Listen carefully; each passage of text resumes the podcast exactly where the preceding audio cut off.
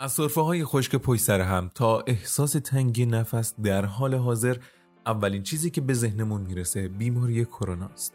اما این علامت ها رو بعضی افراد در بازه های خیلی طولانی از عمرشون همراه دارند.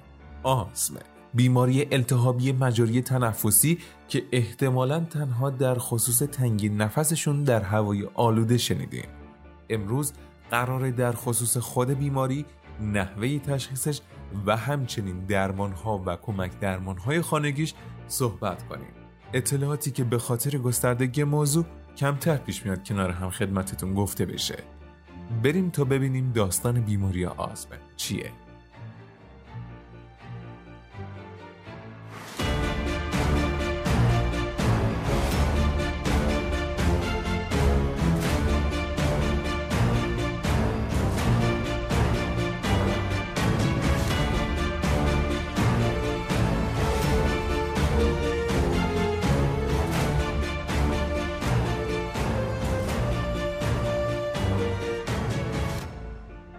نام خدایی که از بهترین نعمتاش سلامتیه. سلام. به سرم اطلاعات خوش آمدید. سرم اطلاعات جاییه که ما به جای تجویز سرم نمکی یا غندی هر بار یک سرم اطلاعاتی برای شما تجویز می‌کنیم که این آگاهی خود نقشی موثر در آمادگی شما جهت مقابله با بیماری ها خواهد داشته. باید بگیم که جنس اطلاعاتی استفاده شده اویدنس بیس و کارخانه اطلاعات مصرفی رو می‌تونین در سایت سرم اطلاعات دنبال کنید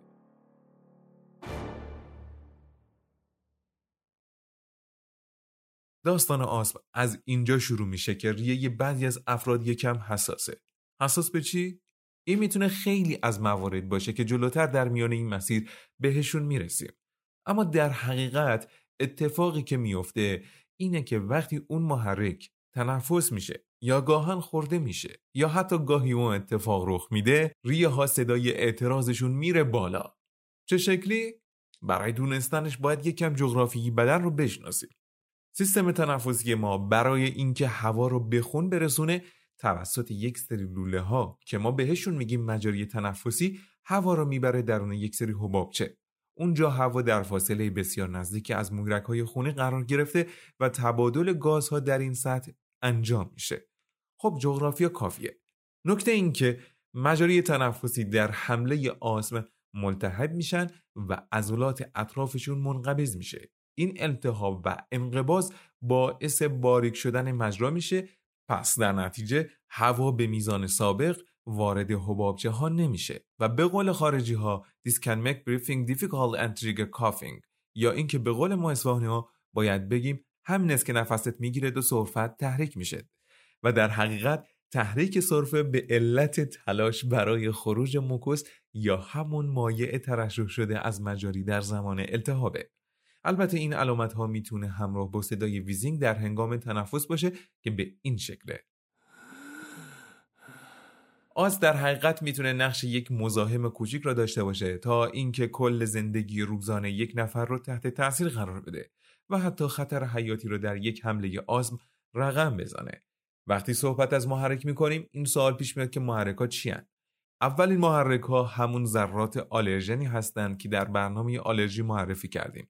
به شکلی که 80 درصد افرادی که دچار آسم هستند نسبت به یکی از آلرژن های محیط داخلی یا محیط باز حساسیت دارند و در تحقیقاتی که شده در خانه هایی که میزان فضولات سوسکا بیشتر بوده بچه ها تا چهار برابر بیشتر دچار آسم دوره کودکی شدند که علامت تشخیصش بیشتر سرفه است و باقی این آلرژن ها می‌تونن گرده گیاهان یا شوره حیوانات و گرد و غبار باشند عامل محرک بعدی غذاها و ادویه ها هستند که البته به ندرت منجر به آسمی خواهند شد که سایر علایم حساسیت غذایی رو نداشته باشه و یک لیستی از غذاهایی که ممکنه ایجاد تحریک آس کنن وجود داره که من فکر می‌کنم هر فردی که با این مشکل گریبان گیره خودش شناخت بهتری داره.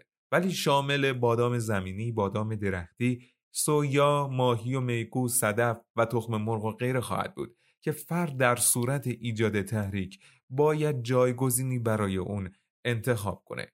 مواد نگهدارنده غذا جز و اون دسته از خوراکی هایی هستند که به صورت تنها می‌تونن آسم را تحریک کنند و علامت دیگری نداشته باشند در این میان نگهدارنده های سولفیت دار مشخص تر از این بابت شناخته میشن. نگهدارنده هایی نظیر sodium bisulfite، پتاسیم bisulfite و sodium metabisulfite و باقی فامیل های وابسته.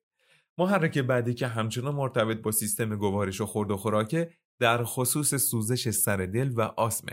به شکلی که میشه گفت دست در دست هم هستن داستان از چه قراره؟ صحبت از اینه که سوزش سر دل که به شکل یک درد سوزشی در پشت جناق سینه احساس میشه نشانگر یک بیماری به نام گرد است. اما این گرد که گفتیم گردو نیست. در حقیقت سرواژه گاز را ازوفاژ یا رفلاکس دیزیز هست که در میان مردم به رفلاکس معده شناخته میشه. و در حقیقت به این علته که دریچه بالایی معده که به مری متصله و نباید اجازه بده غذا از معده به مری بازگرده خوب عمل نمی‌کنه و ماده اسیدی درون معده برمیگرده داخل مری و ممکنه به همین شکل مسیرش رو طی کنه و وارد نای بشه که برای تنفسه و در نتیجه باعث تحریک یک حمله آسمی بشه. حالا موضوع آسمه و نباید از موضوع دور بشیم. ولی با توجه به سبک غذایی نامطلوب که فراگیر شده اگر شما هم دهانتون خیلی آب باز می‌کنه و صبح که از خواب بیدار میشین ابتدای زبانتون که نزدیک حلق زرد رنگی و سوزش پشت جناق رو مرتبا تجربه می‌کنید حتما به یک متخصص گوارش مراجعه کنید. برگردیم به موضوع خودمون.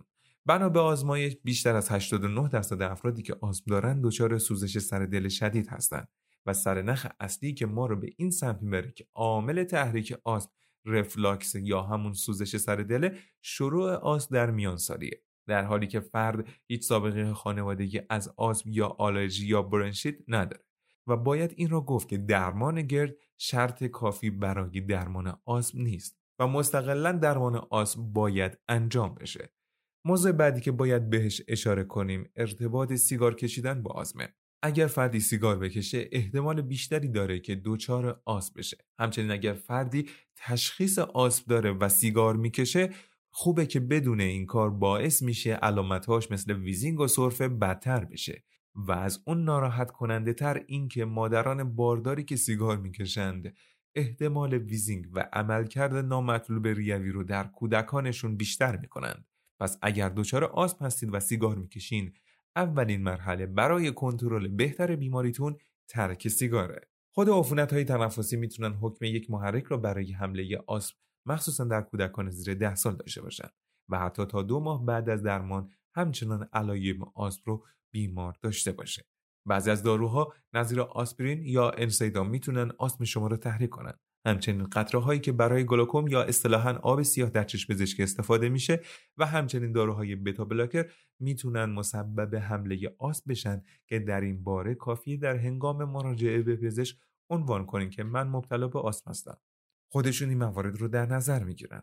یک موضوع مهم اینه که شدت آسم به مرور زمان تغییر آنچنانی نمی‌کنه و به طور کلی آسم خفیف به ندرت به آسم شدید مبدل میشه. و مبتلایان به آسم شدید غالبا از همان آغاز به آسم شدید دچار بودن اما تشخیص آسم به چه شکل اتفاق میافته؟ در پزشکی آسم بنا به علایم بالینی و انصداد متناوب مجاری هوایی مطرح میشه. پس باید این علایم رو ثبت و بر اساسشون تشخیص داد. چه شکلی؟ به این شکل شما داخل یک لوله که به دستگاه ثبت کننده جریان هوایی شما وصله نفس می‌کشین و این دستگاه نمودار تنفسی شما رو به پزشکتون نشون میده. در این مرحله پزشک ممکنه به شما اسپری خاصی بده که ببینه آیا تغییری در روند تنفس شما پدیدار میشه یا نه و یا حتی در صورت شک بالینی براتون دارو تجویز می‌کنه و دو هفته بعد دوباره از شما اسپیرومتری می‌کنه. همون دستگاهی که جریان هوا رو ثبت می‌کنه و تشخیص آسم مسجل میشه. حالا جلوتر خواهیم گفت که ممکنه آسم ورزشی داشته باشید که در اون صورت تست ورزش یا سایر کارهای تشخیصی اضافه میشه. ولی من حیث المجموع بر اساس نمودار تنفسی شما که نشانگر انقباض مجاری تنفسی تشخیص آسم گذاشته میشه. و حالا حتما سوالتون در خصوص اینه چرا برای درمان از اسپری هایی با رنگ های جور با جور استفاده می‌کنن؟ ما در درمان های اصلی دو دسته دارویی داریم که در دو میدان به ما کمک می‌کنن. دسته اول گروه داروهای دسته اول گروه داروی برونکودایلاتورها هستند که منجر به رفع سریع علایم از طریق شل شدن عضلات صاف مجاری هوایی میشن. ولی اثری بر التهاب این مجاری ندارن. یادتون که نرفته عامل بیماری هم انقباض عضلات بود هم التهاب دیواره این مجاری. پس این داروها که بیشتر به شکل اسپری هستند برای کنترل علایم پایدار آسم کافی نیستند. نمی‌خوام سرتون رو درد بیارم. این داروها در سه گروه beta agonist ها که احتمالا از این دست salbutamol رو شنیدین anticholinergic ها که از این دسته هم احتمالا Atrovent شنیدین و نهایتا داروی کمتر استفاده شده تئوفیلین هستند. و دسته دوم داروهایی که در درمان استفاده میشن داروهای کنترلر هستند که شامل ICS ها یا همون کورتیکواستروید های استنشاقی هستند که موثرترین داروهای ضد التهابی در آسم به حساب میان و بعد از اون داروهای دیگری وجود دارن که بیشتر تخصصی میشه. ولی نکته مهم اینجاست که آیا آسم درمان قطعی داره. سروم اطلاعات مثل خیلی از پادکست ها یک پادکست مستقل و دانشجویی. جایی که با تمام محدودیت های زمانی و مشغولیت هایی که ممکنه برای دانشجویان پزشکی وجود داشته باشه به امید تغییری که می‌تونن هر چند کوچک به وجود بیارن ادامه پیدا کرد و بر کسی پوشیده نیست که نه تنها تولید محتوا مستلزم هزینه است بلکه در فضای رقابتی و پر سر و صدای شبکه‌های اجتماعی انتشار هم هزینه داره. با توجه به وضعیت حاضر اگر تمایل داشتید از ما حمایت کنید می‌تونید از طریق صفحه هامی باش در هزینه ها همراهی بیشتری با ما داشته باشید. و اگر سلامتی دوستانتون براتون مهمه و تصور می‌کنید این برنامه می‌تونه براشون مفید باشه سرم اطلاعات رو برای اونها بفرستید. آسم نمی‌تونه درمان قطعی بشه ولی می‌تونه کنترل بشه. و به خاطر اینکه طیف علایمش در طول زمان تغییراتی داره یک موضوع مهم هماهنگی با پزشک معالجتون جهت تنظیم درمانهای کنترلیه. علائم بیماری و شکل بروزش از فرد تا فرد می‌تونه متفاوت باشه. ممکنه یک نفر آسم رو در زمانهای مشخصی مثل ورزش تجربه کنه و نفر دیگه در کل روز با اون همراه باشه که این علایم شامل کوتاهی نفس یا نفس تنگی احساس درد در قفسه سینه و تنگی نفس صدای ویزینگ که شنیدیم مشکلات خواب و سرفه باشه. همچنین تشدید سرفه و نفس تنگی با ابتلا به های ویروسی نظیر آنفلانزا سرماخوردگی یا کرونا از علایم آسمه. اگر یادتون باشه صحبت از تغییراتی در رفتار آسم کردیم. حالا چجوری متوجه بشیم که رفتار شدیدتری پیدا کرده؟ زمانهایی که علامت هایی که گفتیم دچار تکرار بیشتر و شدیدتر بشن و از اسپری های ساب و نظر سالباتومول بیشتر استفاده بشه یا اینکه فرد متوجه بشه سختتر از گذشته نفس می‌کشه این زمانها آسم رفتار شدیدتری دارن و وقتشه که دقت نظر بیشتر نسبت به آسمتون داشته باشید. حالا بریم سراغ بعضی از مدل های آسم که در زمانهای خاصی اتفاق میافته. اولیش آسم ورزشیه که می‌تونه با هوای سرد و خشک یعنی خود پاییزا بدتر بشه. و کلا باید گفت که در هوای آزاد می‌تونه عوامل زیادی باشه که آسم شما را تحریک کنه. اما باید دقت داشت که میشه به کمک ورزش علامت های آسم رو تخفیف داد. به دلیل اینکه با انجام ورزش سلامت قلب شما بهبود پیدا می‌کنه و از میزان انقباز تنگی راه های هوایی کاسته میشه. انجان به فیزیک آمریکا به همراه انجان ترکس آمریکا معتقدند که ورزش هوازی با شدت متوسط یا کم برای شمایی که دچار آسم هستین به مدت 20 تا 30 دقیقه در 5 روز هفته ایدئاله. پس با دقت به شروط ابتدایی محیط ورزش و ثانیا دقت به میزان شدت ورزش از این فاکتور مطلوب غافل نشد. ولی آیا ممکنه که یک فرد دچار آسم هنگام ورزش باشه ولی به صورت عادی آسم نداشته باشه؟ بله امکانش هست که تنها مبتلا به Exercise Induced Bronchoconstriction باشه یا EIB و باید گفت که این به معنی این نیست که کلا ورزش رو باید کنار بذاره. چون که زمانی که شما شروع به ورزش می‌کنین در حقیقت میزان استقامت ریاهی خودتون رو افزایش میدین و در استمرار در این مسیر کار را برای تنفس راحتتر آسانتر می‌کنین. در کنار این توجه داشته باشین که ورزش منظم التهاب را کاهش میده. و اگر یادتون باشه یکی از مکانیسم های آس در ایجاد التهاب در مجاری تنفسیه. جالبتر این که حجم ریهای شما افزایش پیدا می‌کنه و این باعث انجام راحتتر تنفس در حالت پایه خواهد شد. دیگر اینکه افزایش قدرت عضلات و بهبود سیستم قلبی عروقی و تاثیرشون در بهبود سطح کیفی زندگی جز مواردیه که هممون بهش ایمان داریم. و نکته آخر این که چاقی با بیمای بالاتر از سی مخصوصا در ها یک ریس فاکتور مستقل برای آس محسوب میشه. پس باید با انجام ورزش توده بدنی را کنترل کرد. برای حساب کردن بی یا توده بدنیتون کافیه که در اینترنت یک سرچی بکنین و به راحتی قابل حساب کردنه. حالا چه ورزش هایی برای افرادی که دچار ای آی بی یا آسم هستن می‌تونه گزینه خوبی باشه؟ چرا یکی از گزینه های مناسب توصیه شده برای این افراد خواهد بود؟ چون که هوای استخر به نسبت گرم و مرتوبه از لحاظ وجود عوامل گازی آلوده کننده امنتره و فشار آب استخر بر روی سینه شما وجود داره. البته با وجود این فواید کلور موجود در آب استخر می‌تونه برای بعضی از افراد ایجاد علایم کنه. پس اگر تا حالا امتحان نکردید یا در شنا کردن خبره نیستید احتیاط کنید. پیاده روی گزینه این مطلوب بعدیه که به تنفس راحتتر کمک می‌کنه. برای انجام راحتتر این ورزش در هوایی سرد و خوش در بیرون پیاده روی نکنید یا حتما از ماسک و شال در جلوی بینی و دهان استفاده کنید البته الان که برای کرونا توفیق اجباریه و نهایتا می‌تونین در محیط های بسته از تردمیل استفاده کنید. روش بعدی انجام دوچرخه سواری به صورت تفریحی و با سرعت ملایمه که البته شرط آب و هوا و توضیحات قبلی برقراره. پیشنهاد بعدی سایت هلفلاین دویدن در مسیرهای خیلی کوتاه در صورتی که علاقه به دویدن دارین و همچنین ورزش هایی که در میان فعالیت هاشون وقت استراحت دارن. شبیه بیسبال، جیمناستیک، والیبال و گلف. اوه چه لاکچری. و در نهایت حواستون حتما به این نکاتی که الان خدمتتون میگم باشه. استفاده از اسپری های بتا آگونیست مثل سالباتومول پیش از ورزش می‌تونه از آسم ورزشی جلوگیری کنه. حتما قبل از شروع ورزش بدن خودتون رو گرم کنین و بعد از ورزش تمرین های سرد کردن رو انجام بدین. و برای چندمین بار از مواجهه با عوامل آلودگی هوا و سایر محرک ها پرهیز کنید. آسم بعدی که در خصوصش قرار صحبت کنیم آسم شغلیه که با محیط کار تحریک میشه و اکثرا به علت بخارهای سمی و گازها و غبارهای صنعتیه. اگر مواجهه در شش ماه اول بروز علایم قطع بشه غالبا بهبودی کامل ایجاد میشه. پس شناسایی سریع و اجتناب از مواجهه بسیار مهمه.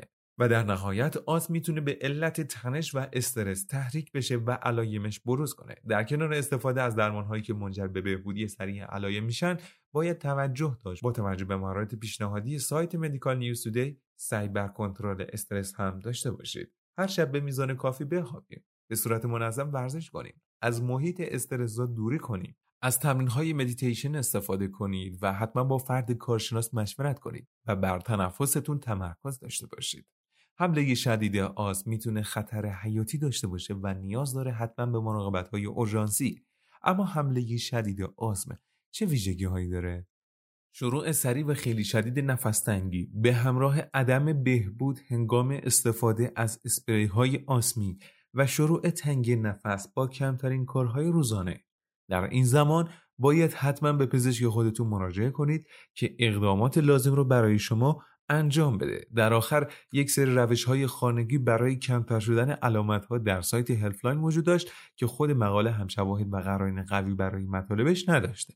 به همین خاطر من به ذکر جزئیاتش نمی‌پردازم و فقط عنوان می‌کنم که این روش ها وجود داره ولی میزان موفقیتش هنوز آنچنان مشخص نیست و نمی‌تونه جایگزین درمان باشه.